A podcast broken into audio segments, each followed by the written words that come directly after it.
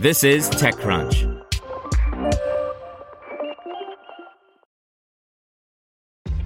This episode is brought to you by ShipStation. You know, some things take a lot of work, like sending little robots to far-off distant planets. And just as that's challenging, so too is running a successful e-commerce business, especially when there's so much to do. So I want to introduce you all to ShipStation.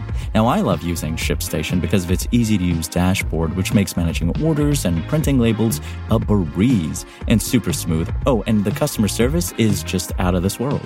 It's exactly what you need to help grow your business. Sign up for your free 60-day trial at ShipStation.com/technews. That's ShipStation.com/technews. This podcast is supported by Tools and Weapons, the podcast hosted by Microsoft Vice Chair and President Brad Smith. Each episode features insight you won't find anywhere else from the center of the conversation surrounding emerging technologies like AI. Right now on the podcast, you can hear a special episode where Brad Smith lays out Microsoft's vision for a vibrant marketplace driving the new AI economy. To hear more, follow or subscribe to Tools and Weapons with Brad Smith wherever you get your podcasts.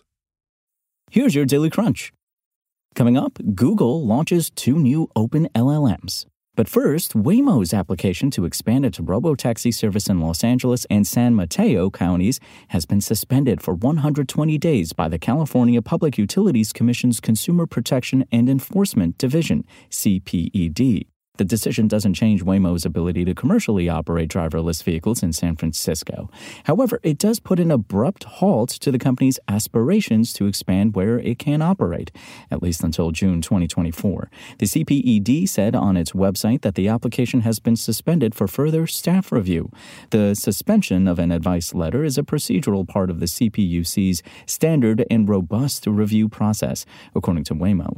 Waymo noted that it has reached out to 24 government and business organizations as part of its outreach effort, including officials in cities throughout San Mateo County, such as Burlingame, Daly City, and Foster City, the San Mateo County Sheriff's Office, and local chambers of commerce. Waymo operates a commercial service 24 hours a day, 7 days a week throughout San Francisco. Waymo is also allowed to give people free driverless rides in parts of Los Angeles. Next, in a press release written with help from ChatGPT, Match Group announced an enterprise agreement with the AI chatbots maker OpenAI. The new agreement includes over 1,000 enterprise licenses for the dating app giant and home to Tinder, Match, OkCupid, Hinge, and others. The AI tech will be used to help Match Group employees with work-related tasks, the company says, and come as part of Match's $20 million-plus bet on AI in 2024. While press releases by their nature tend to be the enthusiastic sharing of company news, the ChatGPT pen's release is a bit over the top, saying things like how ChatGPT promises to be the wingman employees didn't know they needed, how the CTO couldn't contain his enthusiasm when offered the canned quote, and included a line about AI safety that reads, "Our love story with AI comes with a promise of responsibility. Think of it as a prenup with the technology." Oof, groan.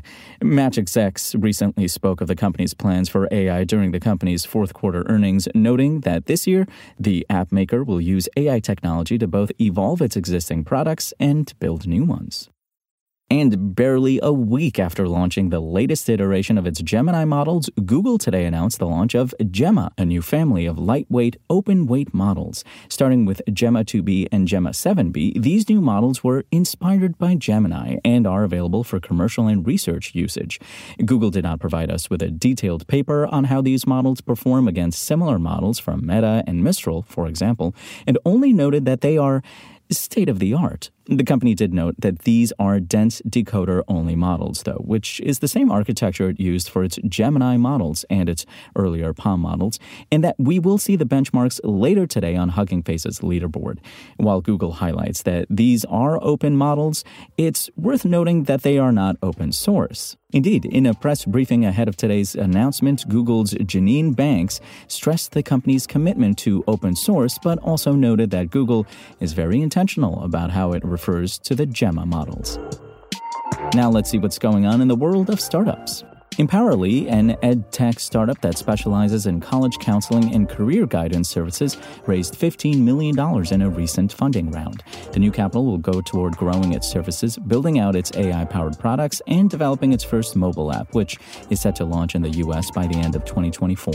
Empowerly has raised $30 million to date. When IT was responsible for servers on site, understanding what you owned and where it lived was not a big problem. But as infrastructure became virtualized and moved to the cloud, figuring out the lay of your infrastructure land became more difficult. FADAM, an early-stage Israeli startup, helps companies map their infrastructure wherever it lives and helps them visualize the connections and dependencies, taking aim at medium-sized enterprises. Today, the company announced a $12 million Series A.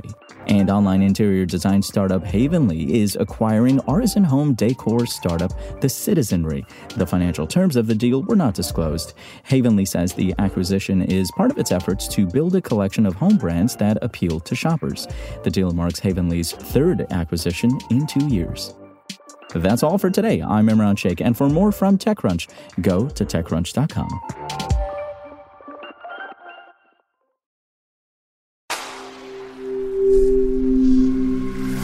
Spoken Layer. Want to learn how you can make smarter decisions with your money? Well, I've got the podcast for you. I'm Sean Pyles, and I host NerdWallet's Smart Money Podcast.